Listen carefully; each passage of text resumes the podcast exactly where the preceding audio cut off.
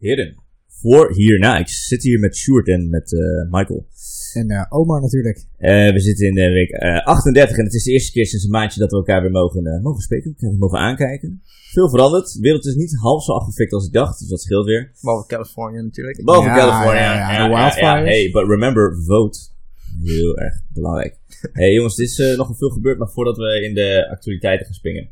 Eh Sjoerd, take it away. Ja, we gaan het eerst hebben over intersectionalisme en ehm, mensen die niet eh, eh, helemaal verdwaald zijn geraakt in links academia, die denken nu, wat de fuck is dat? En dat is een hele goede vraag. Eh, ook wel bekend als kruispuntdenken en het kernidee van intersectionalisme is, je hebt klassenonderdrukking, je kan benaderd zijn door welke economische klasse je vandaan komt, maar dat kan tegelijkertijd aan de hand zijn met andere disprivileges. Zoals bijvoorbeeld dat je van een etnische minderheid bent, of dat je eh, een vrouw bent, of transgender, of eh, homo bijvoorbeeld. En ehm, het hele idee van intersectionalisme is: het een hoeft het ander niet uit te sluiten. Nou, ik denk dat iedereen eh, die een beetje open erover kan nadenken, het daar op zich wel mee eens is.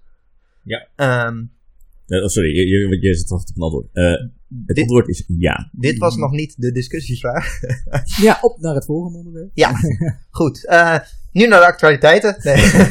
Ehm, alleen het, hoe het idee eh, wordt vertaald naar de realiteit is denk ik iets wat wel eh, ja, minder eh, argument voor te maken is wat mij betreft.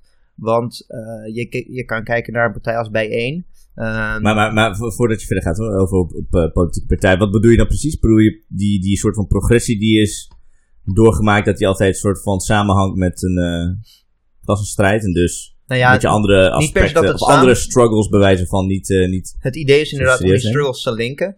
En ehm, dat is een van de officiële ideologieën van bijeen. Ehm, en minder officieel van ook andere nominaal linkse partijen. Ehm, alleen het probleem met hoe dat wordt vertaald naar hoe, hoe de samenleving daadwerkelijk wordt benaderd, is wat mij betreft dat eh, de, ja, het, het paard een beetje achter de wagen wordt gespannen. Want het argument van je kan benadeeld zijn doordat je uit een achterstandswijk komt en nog extra benadeeld doordat je bijvoorbeeld ook nog een donkere huidskleur hebt. Eh, dat is natuurlijk zo. Ehm, Alleen eh, dat wordt dan vertaald door eh, de, de klassenstrijd, om het zo te zeggen, te voeren door te focussen op identiteitsonderwerpen. In plaats van andersom. En ik denk dat dat het belangrijke punt is waarom we het hier ook over moeten hebben. Dat, dat eigenlijk daar deze denkwijze in de greppel belandt. Ehm, want het is niet zo dat je eh, groepen die economisch zijn benadeeld naar voren helpt door eh, de identiteitsstrijd te voeren, maar juist door groepen die ehm, zijn benadeeld door bijvoorbeeld hun huidskleur of andere eh, culturele benadelingen. Dat je die naar voren helpt door ehm, de klassenstrijd te voeren. Dus door eh, eh, politiek te bedrijven op een manier die voor de algemene bevolking, dus in, de zin van hogere lonen en dergelijke, eh, mensen vooruit helpen. Want daarmee neem je per definitie die mensen ook mee. En het wordt een beetje omgedraaid. Ik denk dat die trend, dat jullie dat ook wel als zodanig zien gebeuren. Ja. Ik denk dat een eh, andere manier van vertalen zou zijn dat eh, hè, des te meer ruimte je geeft aan, eh, aan verbetering, des te meer ja, ja, zeg dat, stress je uiteindelijk gaat veroorzaken onder de, onder de maatschappij. Hè? Ik doe, dat lang genoeg en mensen gaan uiteindelijk hun heil zoeken in de, weet ik veel, kritiseren van een immigrant in zijn geheel, weet je wel. Het Ja. echt gewoon heel veel terugvallen op het eh, stukje identity politics. Ik bedoel, geef mensen die ruimte en ze pakken het, weet je. En dat En- hebben we gewoon gezien. En ook electoraal gezien ga je niet ehm, eh, gewoon eh, witte mensen uit bijvoorbeeld een achterstandsbuurt in, in Drenthe, om maar wat te zeggen, overtuigen om je als maatschappelijke beweging te steunen door het te hebben over eh, Zwarte Piet en dergelijke. Dat gaat die mensen niet eh, Ja, ik denk, dat- ik denk dat je mobiliseren. daar gelijk Ik- in ik- hebt. Dat je moet die dingen combineren inderdaad. Want het is uiteindelijk een klassenstrijd. Maar je kan niet ontkennen dat er inderdaad binnen die klassenstrijd inderdaad ook ja, bepaalde be- groepen in onze bevolking zijn die dan meer nadelen ervaren dan andere delen van die, van die Tuurlijk, bevolking. dat klopt. En ik denk ook dat het zeg maar natuurlijk is dat dat nu tot uiting komt. Helemaal met het internet waarin iedereen ja, weet je wel, toch meer, meer met elkaar in aanraking komt. Ja. En als, als ook al, zeg maar, wat je gewoon, ja, honderden jaren ziet, gewoon door de geschiedenis heen, is dat, ja, wat je nu dan identity politics zou noemen, is gewoon dat er een, een, een, een, ja, een privileged class is die neerkijkt op een andere groep of een cultuur of wat dan ook. Maar denk je niet En ook, ook, dat... al, weet je wel, heb je inderdaad dat je uiteindelijk de class struggle oplost, dan zal je dus uiteindelijk alsnog die, die, die, die ongelijkheid hebben. ja, maar daarmee help je wel iedereen omhoog. Ook niet, mensen die... niet hebben verholpen. Om eh, heel even terug te komen op jouw punt van Aquasi. Jij zei zojuist dat je eh, dat, eh, dat zeg maar, we zouden daar niet eens over moeten goed. hebben, als het ware, hè? Of de hele Zwarte Pieter discussie. Ja, ja, ja. Maar laten we wel Nou ja, zijn, dat- ik bedoel, dat de enige reden waarom we dat het wel over moeten hebben, is omdat we een soort van visieloze premier hadden. Op dat moment, die gewoon zei van ja, nou ja, Nee, maar dat was ik niet per se mijn punt. ook dat voor... Sorry, ik kan niet vaak genoeg blijven herhalen, maar... Holy crap, weet je, iemand die moet het gewoon kunnen uitspreken. En Nee, maar mijn punt was zeggen door het over niet dat soort ons. onderwerpen te hebben, door de nadruk eigenlijk alleen maar daarop te leggen, eh, raken de veel belangrijkere economische onderwerpen verdronken in al het geschreeuw. En dat is wel een trend die, dat is wat mij betreft, en ik heb het jou ook wel horen zeggen in het verleden, een van de problemen van identity politics. Tuurlijk, maar nu doe je net alsof we al 20, mi- eh, 20 jaar over aan het praten zijn, weet je. Het is pas sinds de laatste Nee, twee maar ik jaar noem het dat gewoon als het- één Ja, voorbeeld. ja. dat het En- en- je kan het- je kan het ook omdraaien. krijgt die het verdient. Nee, maar ik je kan het ook omdraaien. Nee, maar we hebben, dat het heeft deze niet geen zin om het verschillende hier groepen met specifiek elkaar over te gaan hebben. Want ik noemde het alleen maar als voorbeeld van een cultureel issue tegenover een economisch issue. Ja, ja, ja, maar ik denk dat je het economisch moet issue gaan niet verliezen. Dat ben ik het helemaal met je eens. Maar ik denk dat als je specifieke dingen gaat uitleggen, zoals bijvoorbeeld de Zwarte Pieten discussie. Ik bedoel, ik denk dat Nederlanders in zijn geheel, of ze nou een Antilliaans, Antilliaanse achtergrond hebben of een Surinaamse achtergrond, of wherever, eh, onder de eh, Nederlandse mentaliteit gewoon over het algemeen best wel nuchter tegen bepaalde zaken staan. Alleen ook Nederlanders, die gaan niet eh, eindeloos wegkijken van onrecht wat hun aangedaan wordt, of een groot deel van de bevolking. En dat zie je bij die Black Lives Matter protesten, maar ook bij die Kick-Out Zwarte Piet protesten. Ik bedoel, een paar jaar geleden waren er nog een paar mensen in een bus die geblokkeerd werden op de snelweg. En nu zijn het gewoon echt hele steden die compleet eh, omstaan.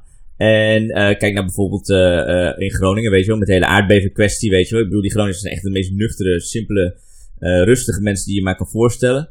En eh, ze hadden een fucking vlakke, hoe zeg je dat, zo'n eh, fakkels, zo'n fakkeltocht. Hadden ze door de binnenstad, weet je, wat er super melodramatisch eh, uit moest komen te zien. Maar wel gewoon om aan te tonen van dit zijn echt geen, geen gekkies of zo. Nee. En eh, ik denk dat het wel gewoon een stukje mens eigen is. Dus op het moment dat we dan een discussie voeren over zoiets als bijvoorbeeld Zwarte Piet of je brengt dat punt op. Kijk, ik snap heel goed dat we daar niet Maar het eindeloos in argument- verloren nee, moeten maar het raken. punt dat, is, dat het argument ik, wordt maar- gemaakt, is dat door dat te doen, los je de klassenstrijd op. En dat is natuurlijk Nee, onzin. maar dat is niet de oplossing voor Nee, maar- de klastijd. Maar het is Nee, wel... maar dat, maar- is- maar- jongen, maar dat dus maar- het idee, nee, maar dat is dus het idee van intersectionalisme. En dat is waar we het hier over hebben. Het idee van intersectionalisme Is dat je dat probleem oplost door over die onderwerpen Nee, te nee, hebben. nee, nee, nee, maar er zit, er zit wel een kern van waarheid in. Het is natuurlijk niet dé oplossing, want het gaat uiteindelijk om die klassenstrijd. Maar op het moment dat jij deze verschillende groepen, waarvan wij weten dat ze allemaal zeg maar dezelfde strijd doormaken, ook aan elkaar Niet kan... helemaal trouwens. Want je, als bijvoorbeeld een, een, een, een, eh, maar- een dochter van een zwarte miljonair is niet gedisprivilegeerd. Nee, nee, nee, maar gewoon alsnog, eh, daar heb je helemaal, ge- nou ja, dat weet ik niet. Daar kan ik nu op dit moment geen uitspraken over doen, want zij kan ongetwijfeld wel ervaringen in het leven doormaken die iemand eh, die precies van dezelfde economische status is, maar blank is, niet door hoeft te maken. Zoals een bepaalde racistische uiting. Ik, weet, ik noem maar een voorbeeld, het is anekdotisch inderdaad. Maar om er gewoon verhaal Dan even kom je weer te maken. anekdotische voorbeelden maken. Ja, precies, I know. Maar waar het uiteindelijk op neerkomt, is dat op het moment dat deze groepen inderdaad tegenover elkaar staan, is er natuurlijk niet. Ja, kan je die klassenstrijd niet winnen. En wat dit wel aanpakt, is natuurlijk van hé, hey, Maar hierdoor zet je tegenover elkaar. heeft. Nee, maar ik denk en misschien nu, omdat we allemaal van elkaar Ja, moeten erkennen. Van hey, luisteren. yo, ja, precies. Maar op het moment dat we naar elkaar luisteren en zien van hé, hey, we ervaren allemaal verschillende dingen, maar we hebben ook overeenkomsten. Om dit op te kunnen lossen, moeten we allemaal respect voor elkaar hebben en gezamenlijk die klassenstrijd voeren. Oké, ik, kan een, ik, Ik heb een heel mooi voorbeeld ik om denk dit dat er eh, te... stress onder de maatschappij was, of onder de, eh, eh, onder de samenleving in Nederland. Dat, weet je, als de bom moest barsten, weet je wel, en dat zet opeens, weet ik veel, eh, twee kampen tegenover elkaar. Vanwege dit, weet je wat ik bijna echt niet geloof. Eh, want ik denk dat het overschot van de, van de Nederlanders die denkt van, ja, oké, Zwarte Piet, weet je, was leuk, bedoelde nooit zo racistisch, is het wel. Of in ieder geval Zwarte Piet, en niet Sinterklaas of zo. We, we schaffen die shit af en we maken er gewoon een roetveegpieten van ik denk dat je dan gewoon al heel veel, niet, niet, niet zozeer met alleen zo'n policy choice of zo, weet je, vanuit gemeentelijke organen. Maar wel gewoon met een algemene consensus eh, eh, meer zuurstof weg zou halen bij populistische partijen, weet je wel. Ja, ik kan een heel mooi voorbeeld geven van hoe eh, deze manier van denken juist het verdelend is en niet verenigd. Ehm, ik was een tijd geleden, wel inmiddels een jaar geleden, bij een FNV-bijeenkomst om te organiseren voor een hoger minimumloon. En um, daar waren een stuk of dertig mensen of zo.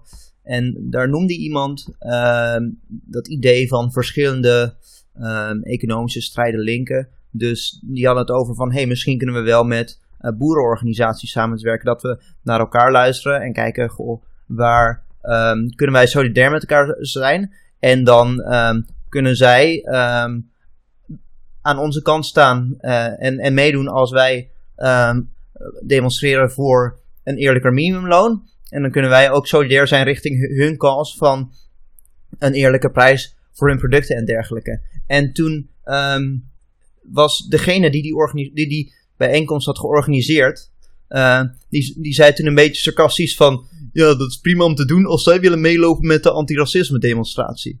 Terwijl, zo van, oh, het zijn een steltje achterhaalde boeren, die gaan dat toch niet doen, dus fuck hen. Dat was heel sterk de mentaliteit die eruit sprak.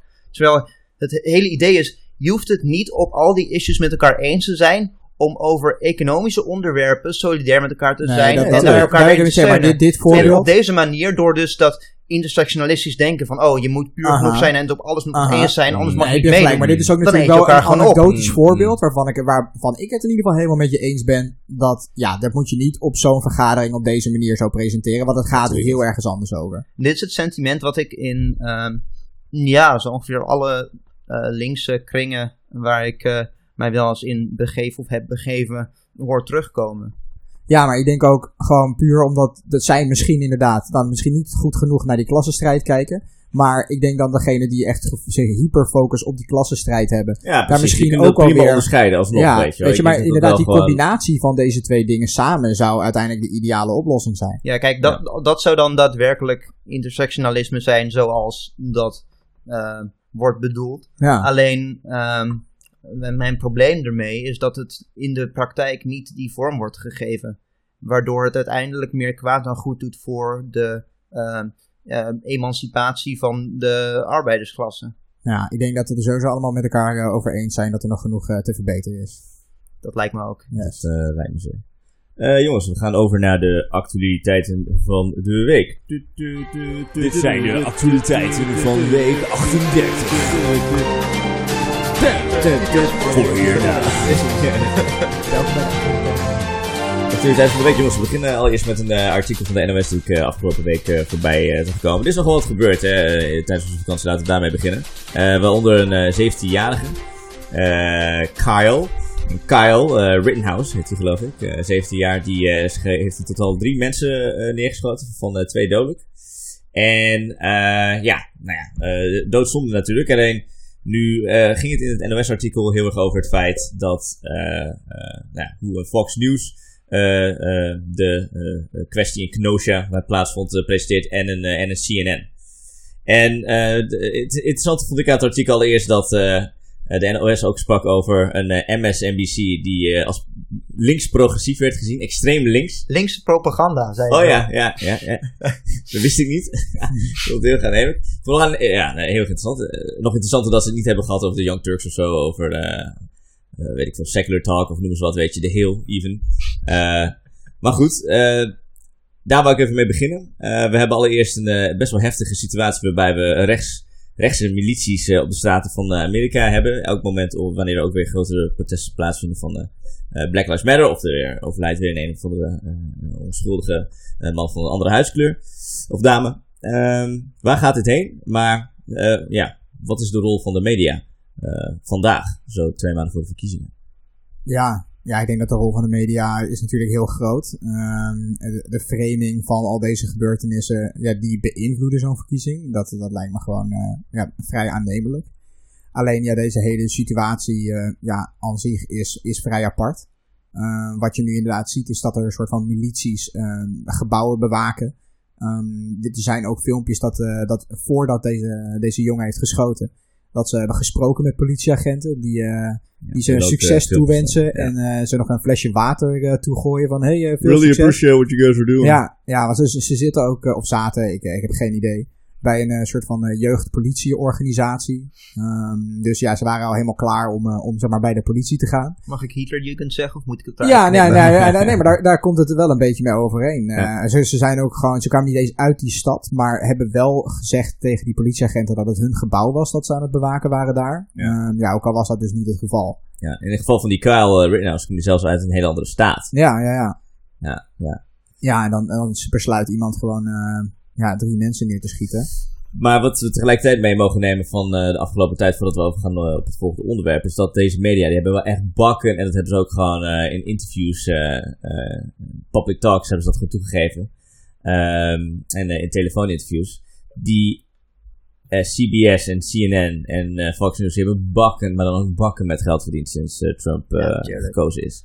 En dus weet je, de gedeelde meerwaarde, de feedback loop is ook gewoon zo consistent, weet je. En dat is al vier jaar zo, weet je. De, het, heeft echt wel een effect gehad nu, denk ik, op uh, gewoon de hele samenleving daar, maar ook uh, het hele, het hele ja, systeem. Ja, ja, ja, Maar er zijn ook onderzoeken naar geweest naar de amount of free media die hij zeg maar heeft gekregen. En dat was echt gewoon uh, ja, free, 20, free, 30 fout van. Ja. Gewoon puur omdat ze controversiële uitspraken. Ja, oh, het is, het is nieuwswaardig. Veel mensen kijken ernaar. Ja. En um, om in te haken op wat Nos had gezegd over MSNBC dat het linkse propaganda zou zijn. Nou ja, um, ik bedoel, ik wil niet kleinzielig klinken, maar dat, dat, komt dus van die uh, twee uh, uh, VS-boys van de NOS. En die komen altijd op mij over als dat ze eigenlijk heel, een heel oppervlakkig begrip hebben van de hele situatie daar. Um, want het is onzin. Echt de meest basale kennis van media in de VS is genoeg om te weten dat MSNBC niet links is. Want neem nou bijvoorbeeld in de Democratische primary de enige van, of de een van de enige twee linkse kandidaten in die primary, Bernie Sanders, um, in 2016 al, toen hij zijn uh, kandidatuur aankondigde, toen had hij daar een event voor. En iemand van MSNBC, Ed Schultz, die was er naartoe gegaan om dat te coveren. En toen kreeg hij een uh, telefoontje van, um, van, zijn, uh, van, van de um, manager van MSNBC, in ieder geval iemand boven hem, die zei van, uh, ja, dit, uh, dit gaat niet door, gaan we niet doen. Hij was iets van, waar de fuck heb je het over? Hij is een senator en hij kondigt zijn kandidatuur aan. Dit lijkt mij nieuws. En dan was gewoon, nee, nee, hier gaan we het niet over hebben. Dus de strategie was toen al van, we negeren hem gewoon en dan gaat hij misschien wel weg. Ja. Um, toen heeft hij het toch gedaan en toen hebben ze hem ontslagen met als argument dat zijn ratings niet hoog genoeg waren. Terwijl hij de hoogste ratings had, of een van de hoogste ratings van alle hosts. Ja. Een ander voorbeeld is in 2020 of 19 nog, toen zei uh, Chris Matthews, een andere MSNBC-host, um, ehm, over, uh, nou ja, die zei van, ik zou liever hebben dat Trump wint dan dat Bernie Sanders wint. Donny Deutsch, een andere MSNBC-host, die uh, trouwens iets van 250 miljoen van zijn papi heeft geërfd, die, die zei ook van, um, die, die zei socialism is a greater threat to this company, I mean country. Ja, ja, ja dat zag ik vandaag wel. Dan Trump. en hij zei ook uh, dat hij eerder op Trump zou stemmen dan op Bernie Sanders. Ja. Ja, dan, dan zie je inderdaad ook wel gewoon hoe geïnformeerd ze zijn. Want ik, ik, ik snap waarom zij zeg maar, ze afschilderen als links. Dat is gewoon zijn puur omdat ze... propaganda. De Joe Show. Ja, ja, ja, deze show nog ja, ja, maar dat, dat is het een. Morning Joe. Oh ja, Morning Joe ja, inderdaad. Ja, Democrat en, Jody, establishment. en ja. Jody zegt dan ook zo, no you don't Johnny, no, no. En dan zeg ik, oké, okay, I'm sorry, yeah, Joe, you're right, you're right, thank you for correcting me. Want, want je mag natuurlijk ook niet zeggen dat je op Trump gaat stemmen, maar... Even off script, weet je. Ze waren even beide vergeten waar ze precies in geloofden. Oh, kut, zei ik dat hardop? ja. ja. Jongens, we gaan over naar het uh, volgende punt en dat is uh, Lesbos uh, in Griekenland. Spreek je dat zo juist uit? Volgens mij wel. Oké, okay, mooi.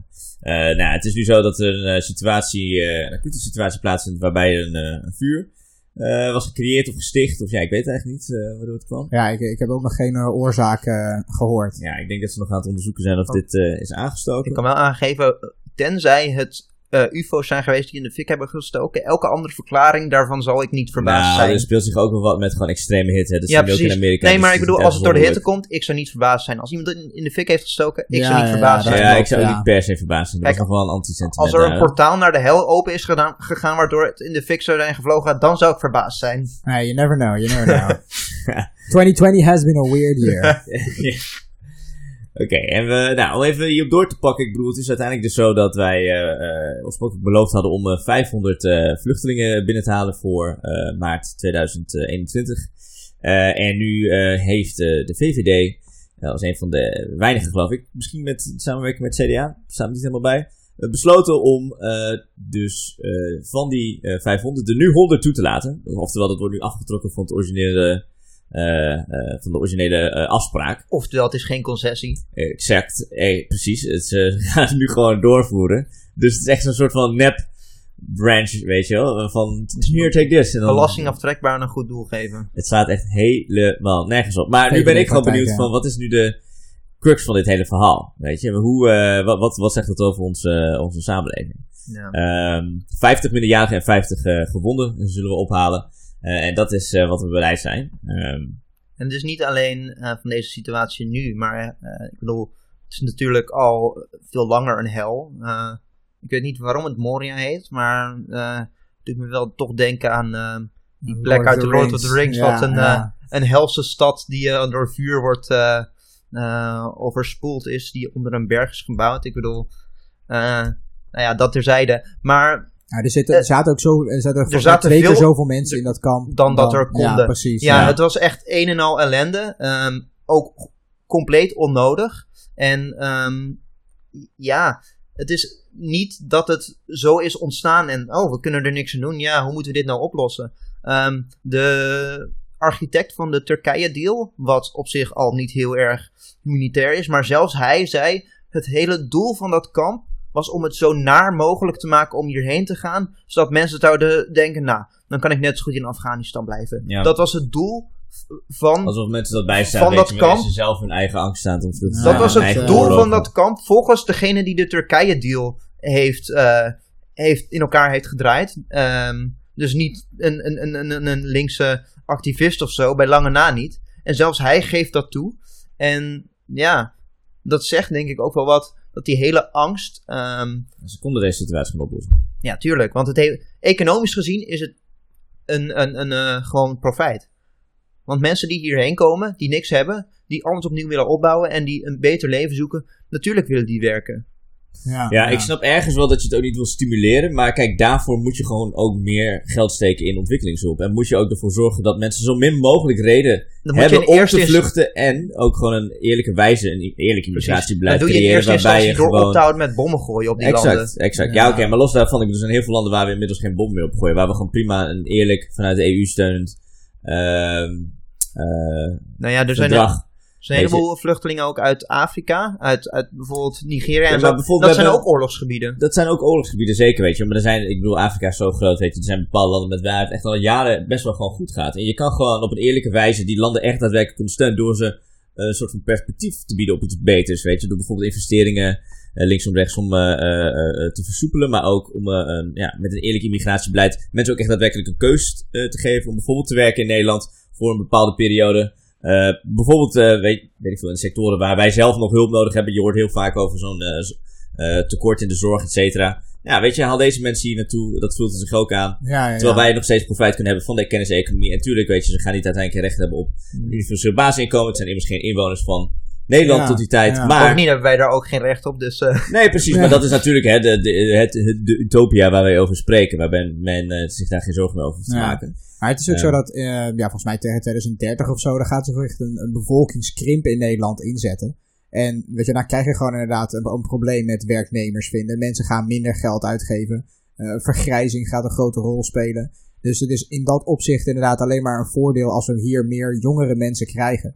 Zodat we dat, dat gat gewoon op een gegeven moment op kunnen vullen. Ja, het beste argument ertegen, wat mij betreft, is ehm, dat je een crisis creëert in die landen. Want het zijn niet de, de laaggeschoolde arbeiders die hierheen komen, maar juist de jonge mensen met een opleiding met perspectief op een, eh, op een beter leven, op een plek waar ze meer de kans hebben om daar gebruik van te maken.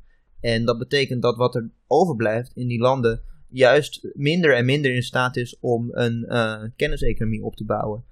Dus ja, daarmee benadeel je die landen wel. Dat is wat mij betreft het beste argument er tegen. Want voor Europa is het alleen maar profijt. Ik bedoel, Ja. oké, de gemiddelde huidskleur op straat verandert dan. Maar wat de fuck boeit dat? Ja, Ja, maar ik denk dat je ook gewoon, het is helemaal prima om gewoon eh, een, een, een ehm, just eh, immigration system voor te stellen. eh, ehm, en gewoon een complete verandering van, het, eh, van de status quo eh, aan te gaan. Ja. Alleen, ik denk waar het nu heel vaak op stuk gaat, is dat men opeens denkt dat iedereen uit Nigeria of iedereen uit Kenia, weet je wel, hier naartoe zou gaan. Niet als hun eigen land prima is, weet je. En ze kunnen vasthouden aan hun eigen cultuur. En het is, Ja, nee, maar het is ook gewoon vanuit de overheid gewoon... nu is het gewoon vaak een kwestie van leven of dood. En daar ligt gewoon het probleem. Het is niet zozeer van, oh, die mensen die willen hier naartoe. weg. Waarom willen die mensen zo graag hier naartoe? Ik denk dat daar gewoon het grootste, het Ja, grootste issue zit. ja. En dat kan beginnen inderdaad met wat Stuart zegt. Gewoon stoppen met bommen gooien. En, eh, en eh, Nee, maar Ja. dit is ook gewoon dat in eerste instantie toen die, eh, toen die vluchtelingenstroom met, met Syrië in ieder geval op gang kwam, dat zeg maar, toen de VVD natuurlijk ook al aan de macht was, dat ze gewoon expres wat 500 eh, asielzoekers dan zeg maar vluchtelingen, dat ze dat dan plaatsen in een dorp van 250 mensen. ja. Dat je dan, weet je, ik, ik snap de reactie van die mensen ook wel. Ook al Tuurlijk. is het zeg maar dat ze niet echt erg maar had de overheid daar een keus, denk Nee, je? nee, maar Ja, jawel, tuurlijk, tuurlijk. wel. Ze hadden dit gewoon goed kunnen managen. En er was er niets aan de hand geweest. Maar zij, zij zetten er gewoon op in dat dit hier Ze willen zo'n heel... verdeeldheid creëren. Ja, ja, ja, ja, Ja. En daarnaast, ik weet niet of je ook nog dat, dat filmpje kan herinneren met, eh oh, dat is het ook weer Klaas Dijkhoff, die eh, volgens mij met zo, was het Klaas Dijkhoff? Dikke BMW! Ja, met de dikke BMW inderdaad. Ja, dat, eh ach, dat- ja, klassieker. Ja. Maar eh, ja. ja, dat is inmiddels ook alweer een aantal jaar geleden. En ik heb het Ja. idee dat op zich, weet je, het sentiment tegen vluchtelingen wel iets minder grote rol is gaan spelen. Ja, natuurlijk in 2020 gewoon dat corona heel veel dingen overheerst. Yo, is 2020. Maar het is ook weer, het is niet zo heftig meer als dat het, eh, als dat het met de dikke BMW eh, tijdperk was, heb ik het idee. Ja. Wat ook wel gewoon, eh, ja, wat we denk ik te vaak over het hoofd zien, is als het integratiebeleid wordt eh, gemoderniseerd. Want het is nu echt eh, haast een farce, eh, integratiebeleid. Dus dat je echt vanaf het begin al mensen de taal laat leren door hen in een sociale context te zetten. Ja, Waar ze met mensen interacteren en niet door gewoon in een, in een stoffig lokaaltje te zetten en dat er een docent op, een, op tafel klimt en ja. wijst lamp, tafel, microfoon.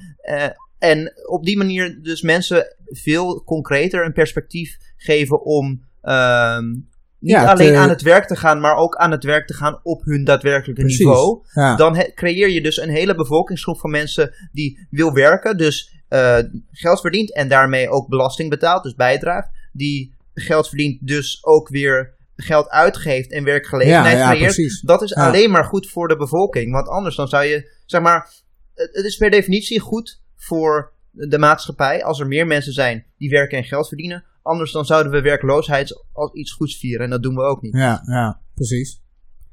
Yes. Over naar eh, het laatste punt eh, van, eh, van afgelopen week. Eh, naar voren kwam eh, recentelijk, wat is het? Oeh, gisteren. eh, via de NOS dat eh, de eh, rapper. De keuze om de rapper niet te vervolgen afgelopen week. eh, die staat nog op wat verzet, zeker vanuit eh, de rechtse hoek. Eh, ze vonden het nog wel eh, hypocriet dat een eh, Geert Wilders heeft er zelf ook over getweet. Zal ik straks even voorlezen. Wel werd vervolgd. En Aquasi die op de dam schreeuwde dat, nou dan moeten we ook maar een soort Piet met verkopen. Eh, de, het gebrek aan, aan, aan zelfbewustzijn van mensen die zeggen: Oh, aan de rechterkant, dit is hypocriet. Terwijl ze niet doorhebben dat ze zelf equal en opposite hypocrites zijn. Ja, ja, ja. ja, het is nogal wat. En, en, en- maar nu kwam dus wel naar voren. En, en ik, ben, ik ben benieuwd of dat ook eh, een verandering betekent in het sentiment. Maar eh, dat de officier van justitie die het besluit tekende om rapper eh Aquasi niet te vervolgen, zat tot en met juli van het jaar met een voorman van Kick-Out Zwarte Piet in het bestuur van het meldpunt discriminatieregio Amsterdam. Ik zelf denk van ja, who gives a shit? Ik bedoel, ze is ook Gewoon- Ja, anti-racisme en dit is een racistische uiting van. ja ik en zie ik niet bedoel, zozeer eh, in wat dat zeg maar uitmaakt. Ja. En als het een, gewoon een, een, een, een professional is, het is een rechter. Dus je moet gewoon wel van uitgaan dat deze persoon onpartijdig is. Dat is gewoon, eh, ja. Ja, maar dan zegt er ook iemand... onpartijdig zijn, dat is wel een fictie hoor, maar dat terzijde. Ja, ja, ja, oké. Maar alsnog, weet je, het is wel gewoon zoiets van, ja. Ik, ik vind het best goed eigenlijk dat onze rechters op die manier over bepaalde zaken nadenken. Maar ja, dat is ook wel weer heel subjectief dan. Nou ja, kijk, de vraag moet niet zijn: ben ik het. Zeg maar, als een eh, zaak voor eh, vrijheid van meningsuiting wordt beoordeeld door een rechter, dan moet de overweging van de rechter nooit zijn: ben ik het eens met de uitspraak? Dat is natuurlijk sowieso kwalijk, want dan Ja, kan ja, je ja. hetzelfde Ja, principe anders toepassen. Ja, En ehm, dit soort onderwerpen die zijn zo frustrerend voor de weinige mensen die daadwerkelijk in vrijheid van meningsuiting geloven. Omdat dat gewoon blootlegt dat letterlijk fucking iedereen een hypocriet is. Want de test of je voor vrijheid van meningsuiting bent, is: vind je dat degene met wie je het meest oneens bent, alsnog het recht heeft om die uh, meningen te uiten? Want als het alleen maar is om dingen te beschermen waar je het al mee eens bent, dan is het geen bescherming. Want niemand gaat vervolgd worden van, voor zeggen: wat vind ik appeltaart toch lekker? Nou ja, uh, Geert Wilders die uh, tweet hier ook over. Ik stel een vraag, sta zes jaar voor de rechter en wordt veroordeeld. Ik quasi dreigt met geweld en gaat vrij uit. Nederland is een corrupt land geworden. In alle eerlijkheid, ik bedoel, we hebben het hier over een politicus met echt daadwerkelijk een echte achterban. En gewoon aan de andere kant een kunstenaar, weet je. En hij gebruikt woorden in Met ook kunst. een achterban trouwens. Met, met zeker, ja. met fans, hè, laten, we, laten we wel zijn. En die heeft, uh, die heeft Geert Wilders ook, naast gewoon een daadwerkelijke legitimacy. Ja. En dat een, is een vertegenwoordiging in het parlement. Dus dat is net wel even andere koek, zou ik zeggen, dan een Aquasi. En Aquasi heeft zelf de vrijheid genomen. Had hij ook niet per se hoeven doen, want het is gewoon racistische uiting. En ik zie het ook niet als een per se kwalijk iets. Want ja, roept hij op tot geweld. Ik zou zeker stellen van niet. Ik denk dat het gewoon in een bepaald moment van emotie gebeurt. Ja, het is een rapper, weet je. Het is een artiest. Dat moet je ook gewoon een beetje mee kunnen nemen. Ja, en, en hij heeft daarna gewoon echt wel zijn spijt betuigd. Is Zwarte Piet ook gewoon een, zeg maar, uh, is fictie. Dus mm. in dat opzicht tegen wie, weet je wel, roept hij ja, op, het is een verloren kinderdroom van, uh, van oudere blanke mensen. Precies, maar en Geert Wilders, die roept op tot minder Marokkanen. Dus dan weet je, dan, dan, dat is toch wel iets heel anders. Nou ja, helemaal van een het politiek is niet zo figuur. dat Aquasi... Van een politiek figuur. Ja, maar op het dat een politiek je doet alsof figuur... Aquasi oproept voor geweld tegen Zwarte Piet, wat niet bestaat. Hij roept op tot geweld tegen mensen die zich als Zwarte Piet verkleden. Dus om te zeggen van, oh ja, maar Zwarte Piet is een fictief figuur, dus het is niet eens een daadwerkelijke dreiging van uh, geweld. Het is niet alsof nou, hij own, heeft own bedreigd Jip en Janneke ik, nee, maar ik zou dan zeggen van, own dat standpunt ja. dan ook, weet je. Waar, heb, waar de fuck hebben we het ook over? Ja. ja. Weet je, dus, dus ja, als het, als het inderdaad helemaal niks uitmaakt, laten we dan gewoon overgaan tot iets wat niet een groot segment van de mensen kwetst zou ik zeggen. Nou ja, dan kunnen we door. Of het en ook niet, maar er vooral niet, ook niet naar teruggaan. Want, eh, want, want er is bijvoorbeeld een hoogleraar hier, lees ik ook, van de, nee, nee, Brinkel van de Open Universiteit. En die uh, eindigt uh, een, uh, een interview met de NOS door te zeggen van mensen die boos zijn over het besluit. Hè, dus het feit dat de vanmorgen Kikker Zwarte Piet, voorzitter van Kikker Zwarte Piet, onder andere het, de beslissing had ondertekend. Uh, mensen zijn boos. Uh, mensen die boos zijn over het besluit van het OM om Aquas niet te straffen, kunnen er een bevestiging vinden dat dit geen zuivere beslissing is geweest. Ik denk dan van ja, maar je kan ook wel eindeloos gaan sugarcoaten richting deze mensen. Maar daarmee bevestig je nog meer dat er misschien een element van waarheid in zo'n uh, schuil zit. Ja, dus de betere course of action zou zijn, en wat zou, dat zou een Geert Wilders ook, dat zou een uitgelezen kans zijn geweest kans zijn geweest om dat te doen. Als hij had ge gezegd van uh, dit is een overwinning voor het vrije woord. Uh, dat Aquasi niet is veroordeeld.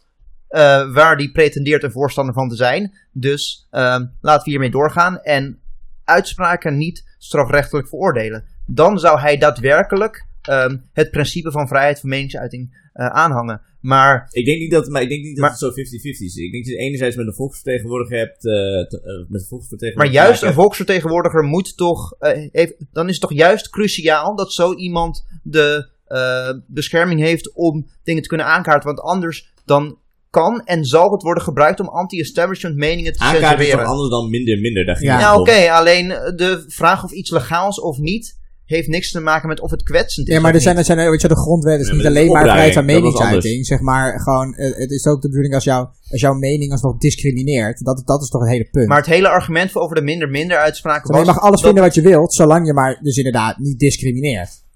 Ja, maar discrimineren is niet illegaal. Je kan discrimineren in met wie je bevriend bent, right? Dat is een vorm van discriminatie. Ja, maar oké, op basis van geloof of ras. Eh, of ja, ras is natuurlijk uh, etniciteit. Discrimineren is niet illegaal. Maar um, het hele uh, punt van, zeg maar, het hele argument in de Wilderszaak was wel, ging wel om, is, is het kwetsend of niet? Want um, nie, niemand... Uh, discriminatie is wel legaal. Niemand heeft een, een credible case gemaakt. Discriminatie is wel legaal, toch? Discriminatie is niet illegaal. Jawel, wel op de werkvloer en... Uh, ja, maar... Uh, discriminatie op basis van uh, ras bij het kiezen van een huis of zo. Ja, volgens mij mag je niet zomaar iemand uitschelden met, met zijn, uh, dus, en zijn ras. Zeg maar, dat is ook gaan. Ja. Benadelen of bevoordelen in bepaalde situaties um, is inderdaad illegaal. Alleen om across the board te zeggen discriminatie is illegaal. Ik bedoel, het is ook niet illegaal om een racist te zijn. En dat zou ook niet zo moeten zijn. Want hoe de fuck kan je legaliseren wat iemand mag vinden. Dat nee, is maar gewoon niemand zegt het ook. Niemand 1984 zegt het ook. Dus maar het hele argument in die Geert Wilderszaak, dat ging er alleen maar om dat mensen zich gekwetst voelden. Want niemand heeft En een opruiming. geloofwaardige case kunnen maken dat er is opgeruid tot geweld. Want niemand heeft tot ook maar één is als gevolg daarvan kunnen Alleen omdat hij uiteindelijk is veroordeeld en Aquasi die wordt uiteindelijk niet eh veroordeeld, die wordt eh, vrijgesproken, dan denk ik van, dat- betekent niet gelijk per definitie, kijk tuurlijk, weet je wel. Maar was het handig?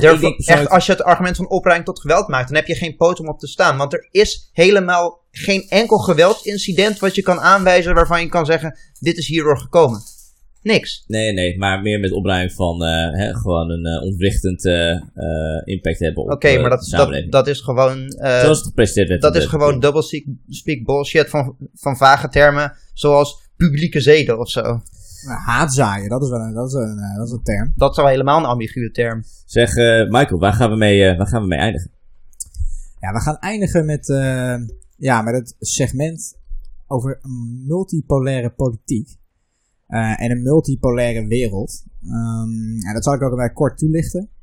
Eh, we hebben natuurlijk... eh, you goddamn hippies. Ja, nee, no, there are no hippies over here. Well, are there? Maar ehm, ja, uiteindelijk na de, na de Tweede Wereldoorlog hebben we natuurlijk eh, de Verenigde Staten versus de Sovjet-Unie gehad. Wat Ehm, nooit symmetrisch was trouwens. het was, eh, het was inderdaad niet, niet geheel symmetrisch, maar Ook was niet natuurlijk ook een heel, een heel zeg maar, inlichtingen, een inlichtingenspel aan de hand, eh, waarin er ja, gewoon incomplete informatie over beide was. Daar, eh, daar komt het wel op neer. Maar is natuurlijk, eh, ja, dat heeft, het heeft jaren heeft het gewoed. Uiteindelijk heeft de Verenigde Staten heeft de Koude Oorlog even tussen, tussen haakjes gewonnen. Ehm, en bleef als unipolaire, unipolaire macht over op het wereldtoneel. Nou, dat hebben we ook al vaker besproken. Wat is er gebeurd? Eh, er was geen vijand. Ehm, ja, nieuwe vijanden zijn een soort van gecreëerd, maar ook ontstaan. Het is uiteindelijk een, eh, een, een wisselwerking. Toen verzonden ze de Global War on Terror. Ja, de Global War on Terror inderdaad. Ehm, ja, en zo kon de, de, de Military Industrial Complex, die ehm, ja, rationeel gezien vanuit de, de, de Koude Oorlog is ontstaan. Eh, maar natuurlijk niet afgebroken Nou ja, na het rationeel, ik val bedoel, Eisenhower van de- van gezegd, Pas op, dit kan gebeuren. Dit is een probleem. Nee, nee, nee, maar ik bedoel, uiteindelijk heb je Ja, gewoon de Eisenhower hele, had inderdaad voor de hele wapenwetloop Ja. gehad tijdens de Koude Oorlog. En daaruit is het ontstaan. Zeg maar, daarom zeg ik, het is niet gek dat het is ontstaan. Omdat dat is gewoon de loop van de geschiedenis geweest. Maar als je terugkijkt in de loop van de geschiedenis, zie je ook dat eh, ja, een unipolaire macht, wat de Verenigde Staten sinds, het val, sinds de val van de, van de Berlijnse muur en, eh, en het uiteenvallen van de Sovjet-Unie, uiteindelijk is geworden. Ehm, Ze hebben het dat- vastgehouden, hè? Ze hebben gewoon die macht vastgehouden, uitgebouwd, nog meer Maar geïnvesteerd. dat, dat is niet houdbaar. Ehm, en hetzelfde eh ja, God ook voor, voor het Romeinse Rijk. En wat je gewoon ziet is dat inderdaad de geschiedenis bepaalde patronen volgt. Waarin er ja, eh, eh, een machtspolitiek ontstaat tussen verschillende machtsblokken. Op het moment heb je ja, één die er wint. Die heeft een, een bepaalde macht voor een bepaalde periode. Waarin hij zijn regels oplegt aan het, eh, aan het internationale systeem. Ik bedoel, de neoliberalen. Nou, op dit moment waren dat dan inderdaad de, de neoliberalen. Maar eh, gedurende de 30, geschiedenis is dit 40 jaar? altijd zo geweest. Dat is 40, natuurlijk ja. Weet je wel, ja, weet je wel, met Pax Romana eh, en eh, Pax Americana. En je hebt ook Pax Britannia gehad, natuurlijk, waar de, waar de, waar de Britten de dienst uitmaakten over de wereld. Ehm, maar op het moment zie je dat dat inderdaad uiteen, aan het uiteenvallen is. En dat we Wel weer grappig dat de staat van continue oorlog vrede wordt genoemd. Ja, ja, ja, ja, ja, daar valt ook veel over te zeggen. Maar Daar had George Orwell ook wel wat over te ja, ja, ja, ja, ja, daar heb je helemaal gelijk. Daar heb je helemaal gelijk in. Daar, daar kunnen we straks ook nog even verder op ingaan. Maar wat je wel ziet, is dat op het moment dat inderdaad zo'n rijk uit elkaar valt, wat natuurlijk inderdaad American eh, imperialism is geweest de afgelopen 75 jaar. Ehm, ja, dat dat gewoon gepaard gaat met veel chaos, onzekerheid. eh, kunnen wij binnenkort nog wel vertrouwen op de bondgenoten die wij, ja, tot, eh, tot onlangs in ieder geval tot onze bondgenoten of eh, ja, omdat we natuurlijk misschien een soort van vazal zijn ook wel. In ieder geval ons wel bescherming heeft geboden. Allereerst tegen de Sovjet-Unie. En ja, nu, ja, wie weet wat de, wat de dreiging van de toekomst is. Maar intern zijn we als Europa gewoon ontzettend verdeeld. En, eh, en is mijn vraag eigenlijk, ja jongens. Ik, ik denk dat het nu? zich eh, uit in het eh, slechtste product van kapitalisme tot dusver. En dat is toch wel Amerika, weet je. Met zijn geen, geen vangnetten en zo. En dat soort crap, weet je. Weet ik veel hoeveel mensen nu werkloos. Ik heb gelezen dat er nu meer dan 200.000 eh, mensen zijn overleden door corona. En dat is gewoon door pure incompetence on the president's part. Ehm, maar ook gewoon democraten die dat beleid steunen, weet je. En ik denk dat het slechtste product van kapitalisme, dat is nu momenteel de VS, weet je, dat toont zich gewoon, weet je, dat krijg je dus als je het compleet unchecked laat. Ja, maar dat, dat En is de- het systeem wat uiteindelijk natuurlijk heeft gewonnen. Dat Ja. was eh, weet je, democratie in Mm. combinatie met kapitalisme. En, uiteindelijk heeft kapitalisme dat democratische samen- in element gewoon opgegeven. in samenhang Ja, met een complete elite, in samenhang met een complete elite die in zo'n disconnect staat met wat gewoon de hedendaagse arbeider moet, eh, moet meemaken. En ik denk dat we in Nederland hebben dat op bepaalde manieren en in de EU op een bepaalde manier wat beter geregeld. Ook niet lang niet met alles. Maar dat je wel echt in Amerika nu ook ziet waarom mensen continu aan het eh, demonstreren zijn. Omdat ze gewoon heel goed weten dat het, eh, weet je, dat er geen two-party system is, weet je. Het is gewoon een one-party. En het is gewoon Ja. in favor van corporations. En eh, zij strijden, dat is een hele andere strijd dan hier, weet je, met de achterkamertjes, politiek en dat soort crap. Maar, eh Het gaat zelfs de komt- kant op dat er daar... komt, komt op hetzelfde neer. Dus er, het- er kunnen binnenkort daar vanwege, of op basis van nu al achterstallige huurbetalingen en dergelijke, zo'n 30, de evictions die miljoen- komen aan, hoor. 30 miljoen mensen hun huis uit worden gegooid. Maar- nou ja, wat denk je dat er gaat gebeuren als je 30 miljoen mensen ja, ja, dakloos ja, ja, maakt? ja, ja. En met de verkiezingen die er aankomen, waarvan we het net nou, in ieder geval al een keer eerder hebben besproken. Dat eh, eh, ja, Trump zijn eigen achterban er natuurlijk van even overtuigd dat corona geen enkel probleem is. Eh, maar de democraten eh, ja, toch wel een bepaalde vrees hebben voor die, eh, voor die corona.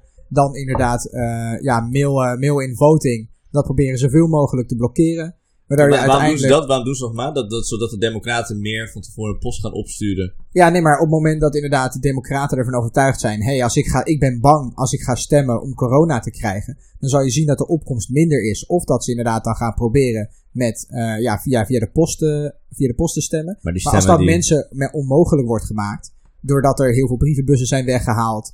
eh, ja, er Trump- is ook wel bewijs dat Ja, per precies. post stemmen makkelijker te saboteren is. Eh. Daar is wel credible evidence voor.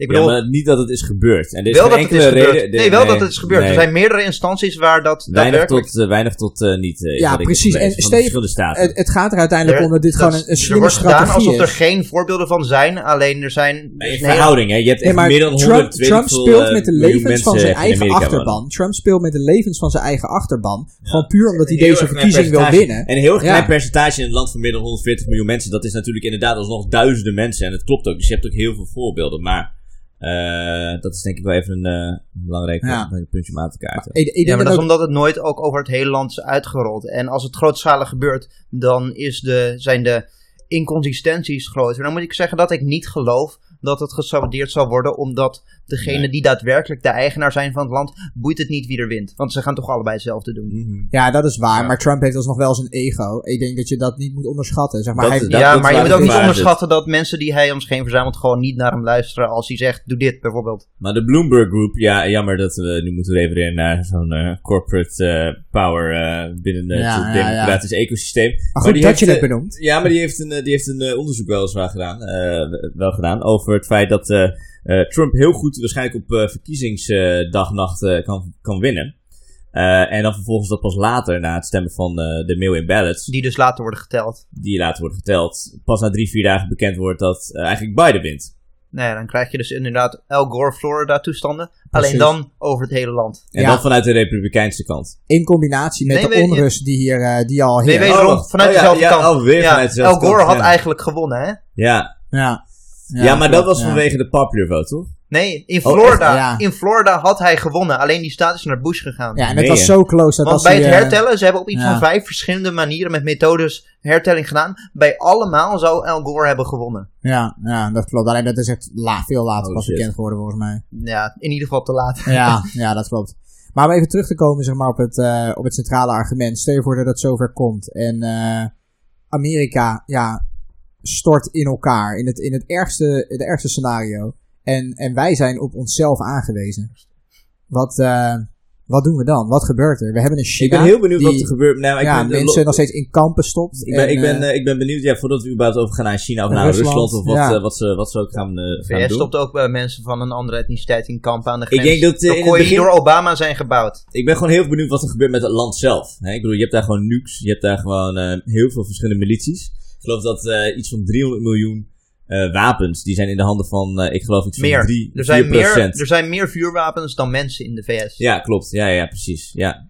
Ja, Dus en als er, der, als er 300 miljoen, dat is wel insane veel in de handen van iets van 3 of 4 procent van de complete Ja, ja, samenleving. ja. En als er zometeen 30 miljoen mensen dakloos worden. Kijk, je hebt natuurlijk het eeuwenoude eh, filosofie van hoe hou je een bevolking rustig, brood en spelen. Nou, dat is nu Netflix en Netflix. Chill. Oh. Maar, maar als, als 30 miljoen mensen gewoon dakloos worden, uiteindelijk zijn die afleidingen niet genoeg om Dude. mensen ehm, zo te houden dat ze, dat ze niet Ja, als jij letterlijk een gewelddadige revolutie Ja. starten. Dat, gaan zo, dat gaat zo'n intense impact er- hebben op de maatschappij. Dat, Als er dat 30 merk je Ja, nu miljoen al. maar- mensen, Ja. twee keer zoveel, als, Ja. bijna twee keer zoveel als dat er mensen in Nederland wonen, dakloos Mm. worden, dat zijn echt toestanden die de wereld nooit eerder heeft gezien. En de, de mate van mensen die ook bijvoorbeeld in een, eh, Los Angeles op straat zou slapen, ook al voor de coronacrisis, weet je. Dat was Ja, zo dat absurd belachelijk. hoog. Dat systeem dat heeft ze gewoon compleet teleurgesteld. En net zoals, eh, nou, daar hebben we het eh, voor de, voor de opname even kort over gehad. Ja, nee, maar je hebt de governor van, eh, ehm, van California, die, die stond bij de Golden Gate Bridge in, in, eh, in San Francisco. Te kijken naar een helemaal oranje, prachtige lucht wel. Wel een zeer gevoel van doomsday die ik erbij kreeg. Maar had erbij gezet op Twitter: California can't do this alone. We must vote. In de zin, hè, ik bedoel, refereren naar de, de aankomende presidentsverkiezingen tussen Trump en eh, Joe Biden. En dan denk ik echt bij mezelf van, jongens, jullie zijn een supermajority state, weet je. Die eh, beheren alle, alle congressen, alle senaten, de hele shebangerang.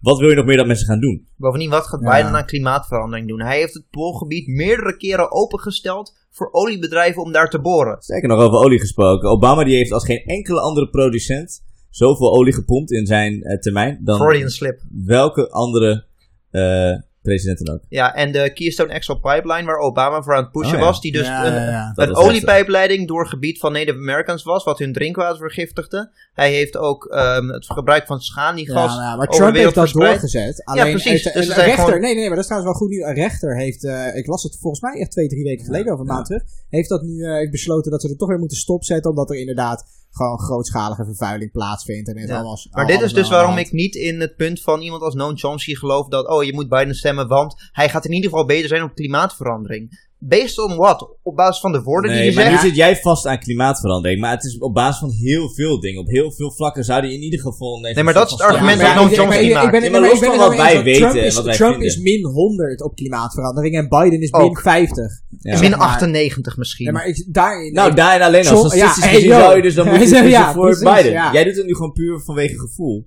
Nee. Nou ja, niet dat ja, niet, niet, dat wij een stem hebben of zo. Maar je zou het gewoon puur doen vanwege gevoel. ja, Nee. Eh ja, Stuart. ja. Jawel, want ik bedoel, als je het gewoon puur statistisch zou bekijken, zou je dus altijd wel ietsje En beter... Biden waarschijnlijk had zich niet teruggetrokken uit het klimaatakkoord. Nee, maar het klimaatakkoord was niet een substantiële aanpak van het Ja, probleem. het is beter dan niets. Kijk, en dat waar is je Trump. in ieder geval mee weg Je- kan komen, je eh, gaat- Trump, is dat, dat je bijvoorbeeld zou kunnen stellen, nou ja, kijk, weet je gaat eh, klimaatverandering niet verslaan met Trump symboolpolitiek. heeft niet, Trump heeft niet eh, eh, bijvoorbeeld voor bepaalde oorlogen gestemd, weet je. En, en Trump heeft heel veel disastrous keuzes, gewoon puur omdat hij misschien de mening wel had, maar niet de power had, eh er doorheen geloosd als een Joe Biden in zijn eh waardeloze, waardeloze tijd.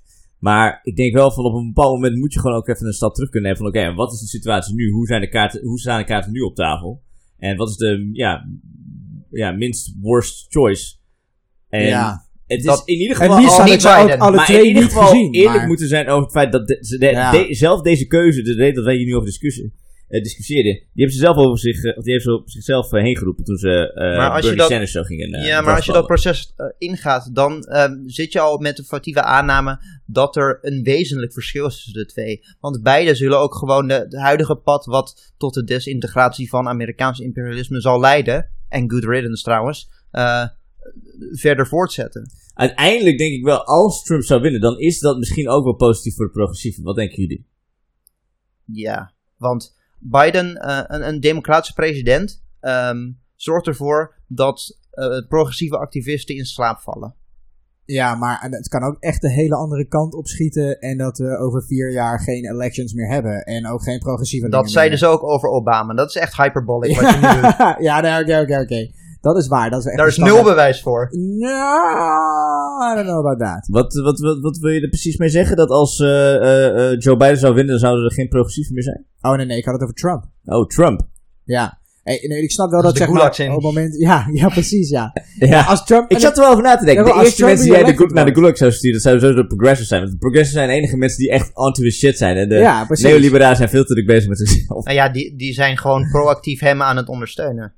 Ja, ja, ja. Ja, Nancy ja, Pelosi ja. scheurt zijn speech wel door midden, maar vervolgens Ja. stemt ze wel voor zijn gehele legislative Ja, agenda. Ja, nog echt een dag ook voor eh, impeachment las ik. Nou, Ja, eh, al met al met de hele cirkel rond te maken. establishment. We hebben nu gewoon Ja. een corporate eh, eh, Corporate capital lord. system. Ja. Een corporate lord. Ja, Ja, de vraag natuurlijk als dat instort, want ik bedoel, het is er om dan te gebeurt. denken, we hebben nu dit, dat, dat hoor ik wel eens zeggen van, dat het naïef is om te denken dat het instort. Dan denk ik, door de hele geschiedenis heen zijn er verschillende systemen geweest. Wat Ja, laat je ja, denken ja. dat we nu op een punt zijn aangekomen, oké, dit blijft nu Ja. voor altijd zo. we- het is zo arrogant om te denken dat we inderdaad... Nu zijn we echt de ultieme vorm van de mensheid die we zijn. En dat zijn Ja. we gewoon echt absoluut niet. Ja, The ja, end ja. of history heb je dan. Ja, ja, precies. Maar goed, dat is dan natuurlijk, dat, dat gaat gebeuren en dat zullen wij naar alle waarschijnlijkheid over niet al te veel tijd gaan meemaken, die transitie. En de vraag is dan natuurlijk wel, wat gebeurt er dan? Want ik denk ook wel, eh, Ja, en dat was de vraag van het, Wat- eh, van ja, het precies. Want, je, Ja. want eh, veel mensen zeggen dat, dat er dan een,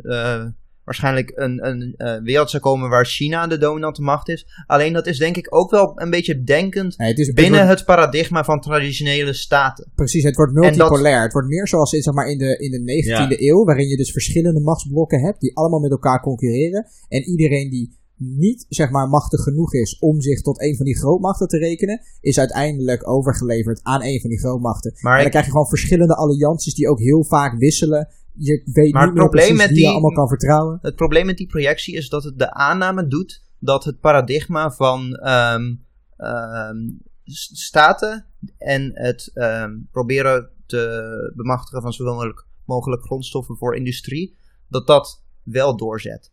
Dus dat eigenlijk het systeem niet verandert, maar het land dat bovenaan zit in dat systeem. En ik denk dat dat niet meer aan de orde is. Want we zien al gewoon op zoveel manieren dat het systeem van continue economische groei, ehm, meer ontginning, eh, meer productie, dat dat gewoon eigenlijk niet meer houdbaar is. Ik denk dat als eh, Bernie Sanders was, eh, Bernie Sanders was gekozen, dat hij had in de Democratic nominations, dat hij had gewonnen van Trump, ook in 2016 trouwens. Ja. Ehm, Ja. Maar dat uiteindelijk ook met een Bernie Sanders als presidentje, als in Amerika ook echt een bepaalde vorm van legitimacy, afhankelijk van wat hij had besloten natuurlijk. Hè. Voor hetzelfde geld ging natuurlijk vet backpedalen, net als een, eh, als een eh, Als eh, Obama. Terwijl, ik zou zeggen, zijn track record zou dat niet bewijzen. Hij, heeft, hij is wel eens een keer van mening veranderd, maar hij heeft gewoon wel echt gewoon een van de meest consistente boodschappen van iedereen die daar, die daar voor de presidentschappen ging. Ehm, Maar en het ik denk dat als je, maar als je, als je een zou hebben als president, dat je dan ook echt de juiste boodschap kan overbrengen naar andere landen. Want ja, waarom zou een ander Ja, land zich aan precies, precies. een different set of rules houden als jij zelf niet ja. Ja. een soort van moral high ground Maar kan het nemen met je paradigma van eigen... staten die concurreren voor controle over grondstoffen, dat is het toch eh, natuurlijk wel door de hele geschiedenis heen in bepaalde mate aan de orde geweest. En Tuurlijk. de aanname dat dat zich Maar doorzet... empires ook.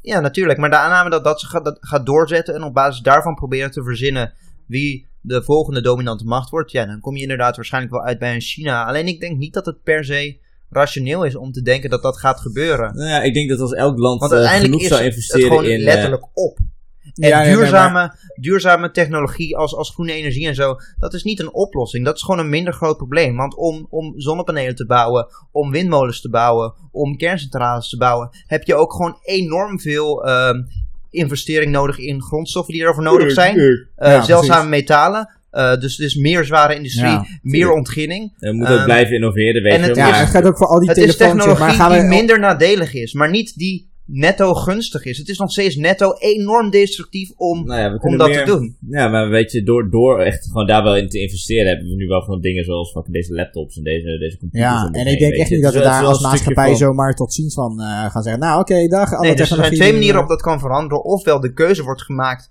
om daarin koers te wenden. Denk het niet. Ofwel er komt een punt waarbij de capaciteit van onze planeet gewoon letterlijk aan de max zit. En eh, Maar dan kunnen we grondstoffen uit de ruimte gaan mijnen. Ik dat denk, is letterlijk waar- ja, right. Daar zijn ze, nee, maar volgens mij, daar zijn ze natuurlijk mee bezig. Er is een project waarin ze eh, gewoon dingen naar asteroids willen sturen om daar ja, maar dat kan nog niet grootschalig genoeg. En het probleem is dat asteroids vaak ehm, in een traject zitten waar ze gewoon voorbij komen. Jongens, vo- voordat we het gaan hebben over de ruimte en shizzle. eh, Weet je, we kunnen Ja, wel aan ja, doemscenario's gaan denken. ver, maar laten ja, we wel zijn. eh, ik denk dat je binnen, prima binnen de kaders van dit systeem, dit systeem de, het systeem kan aanpassen. Alleen dat je er wel gewoon echt eh, even lekker Maar dan denk moet ik, gaan eh, dan is het nog strijden. steeds niet houdbaar. Nou ja, weet je, ik bedoel, ligt eraan wat voor systeem je ervan maakt. Je moet gewoon eh, durven eh, eh, op de resetknop eh, te drukken. Ja. En eh, we moeten ook gewoon eerlijk zijn over wat eh, eh, voor systeem we nu hebben. Hè, dit is een bepaald systeem wat beste mensen, eh, mensen die ik ken, ik zal ze echt naam niet zeggen, maar eh, laat ik hem even Sjaak noemen. Eh, de, de beste jongen die heeft echt nog wel meegemaakt in zijn arbeidersgeschiedenis, zou ik zeggen, de laatste 13, 14 jaar. Werkt langere tijd bij een supermarkt en is nu zijn eigen truckfood aan het opzetten. In navolging van zijn vader, die, die een, soort gelijke business heeft op, op wielen. En die vader heeft echt wel tegenslagen moeten kennen, weet je. En was ook altijd niet ja, lekker behandeld door de ORVI per se. Zat in een bepaalde scheiding. Had gewoon bepaalde start-up issues, was overspannen. Nou, uh, werd in het zorgstelsel ge geworpen. Um, maar door de juiste steun, weet je, kon hij wel uh, vooruit, uh, vooruitkomen. Heeft hij nu echt wel een, een lopende, goede lopende business, business dat hij zelfs kan mee met zijn, uh, met zijn zoon. Alleen zijn zoon die heeft hem destijds nog ontzettend uit de brand geholpen in, in verschillende zaken. En kwam nu uiteindelijk op een punt dat hij zelf de keuze had op wie hij stem, ging stemmen. Dat was, wat is het, vier, vijf jaar geleden. En toen heeft hij dus op de VVD gestemd. En ik heb dus uiteindelijk in een uh, doodlange discussie gezeten met de beste jongen. Waarom die dus uh, tegen zijn eigen belang had gestemd. En waar ik uiteindelijk voor mij de conclusie tegenkwam was. Dat ik daarna bij mezelf dacht van crap, weet je. Dat is wat het systeem doet. Het systeem dat laat je oprecht denken dat op het moment dat jij gaat ingeven. Ja. Dat je op een, een, of andere, een of andere manier een soort van zwakker mens bent. En dat je te veel vraagt. En dat het weet je, niet meer uitgaat van je eigen gezonde werkethiek of iets dergelijks. En dat vond ik best wel een, kwalijke ontwikkeling, weet je. Dus los van, weet je, bepaalde lobbyisten die aan bepaalde belangrijke bedrijven geld geven. Of minister Zalm die vanaf de VVD overgaan uh, naar, uh, als, als topman bij een, een of andere grote bank. Uh, heb je gewoon ook echt het effect wat het, wat het letterlijk doet op de arbeiders. Dat ze zover kunnen gaan om tegen hun eigen belangen te stemmen. Om bijvoorbeeld, inderdaad, wat jij eerder zegt, Sjoerd. Simpele shit zoals een uh, zwarte piet discussie of zo. Ja, maar dat is ook omdat, uh, ik denk het MKB op zich heeft zich ook altijd wel achter de, achter de VVD geschaard. Omdat die wel een Wat hele wel grote gek is, want- lobby, nee maar die, die, zijn, die hebben ook een hele grote lobbyorganisatie, overkoepelende lobbyorganisatie. En daarom is zeg maar het MKB alsnog geframed als een partij voor, zelfs als je weer een kleine ondernemer, waar uiteindelijk, uh, ja, als je zo'n foodtruck hebt, zeg maar, lijkt mij dat, uh, dat je dat daar toch onder valt. Maar dat ze dan ook het idee hebben waarschijnlijk van, oké, okay, nu ben ik ondernemer, dus hier hoor ik bij, dus moet ik dit stemmen omdat het Mhm. wel in mijn belang is. Mhm. Ook al, ja, uiteindelijk onderaan de Onder de mond van, ja, maar dat is ook hoe het systeem werkt. Ja, maar het ja. systeem werkt niet juist. Terwijl en het daar moet je eerlijk over juist zijn. tegenovergestelde belang heeft van multinationals. Want multinationals Ja. willen niet dat de markt verandert. Ja. Want hierin zijn ze rijk geworden. MKB'ers die proberen met een nieuw idee te innoveren en de markt te En veranderen. het is natuurlijk heel erg anders dan dat je zeg maar bedrijven boven de weet ik veel eh, 10 miljoen gaat belasten en plus wat zeg maar daaronder zit, weet je. Dat het wel echt gewoon legit companies zijn die gewoon eh, ja, eh, het van jaar tot jaar weer proberen te maken. Eh, jongens, voordat we verder gaan, eh, het was een iets langere aflevering dan, eh, dan normaal. Eh, we hebben een goede vakantie gehad, we hebben al recharged. Ik upload hem wel van op 1.1 snelheid, dus dan is het normale tijd. Maaltijd. natuurlijk. Eh, dat we dan sneller praten of zo. Dat is een grapje. Nee, nee. Ah, maar als je ook nog inderdaad, wat jij zei net, uh, wat, wat wil je dat als afsluiting doen? Gewoon van, heeft jullie vakantie geweest? Is dit nog steeds de afsluiting? Zit je in de Ja, ja, afsluiting? ja. Ja, ja. Nou, we kunnen het ergens Ja, af. begin dit, eh, dit er even uit, een stukje. Nee, nee, nee, dit, dit, dit houdt er zo. Dit is de authenticiteit van de conversatie. Ja, dan lijkt het.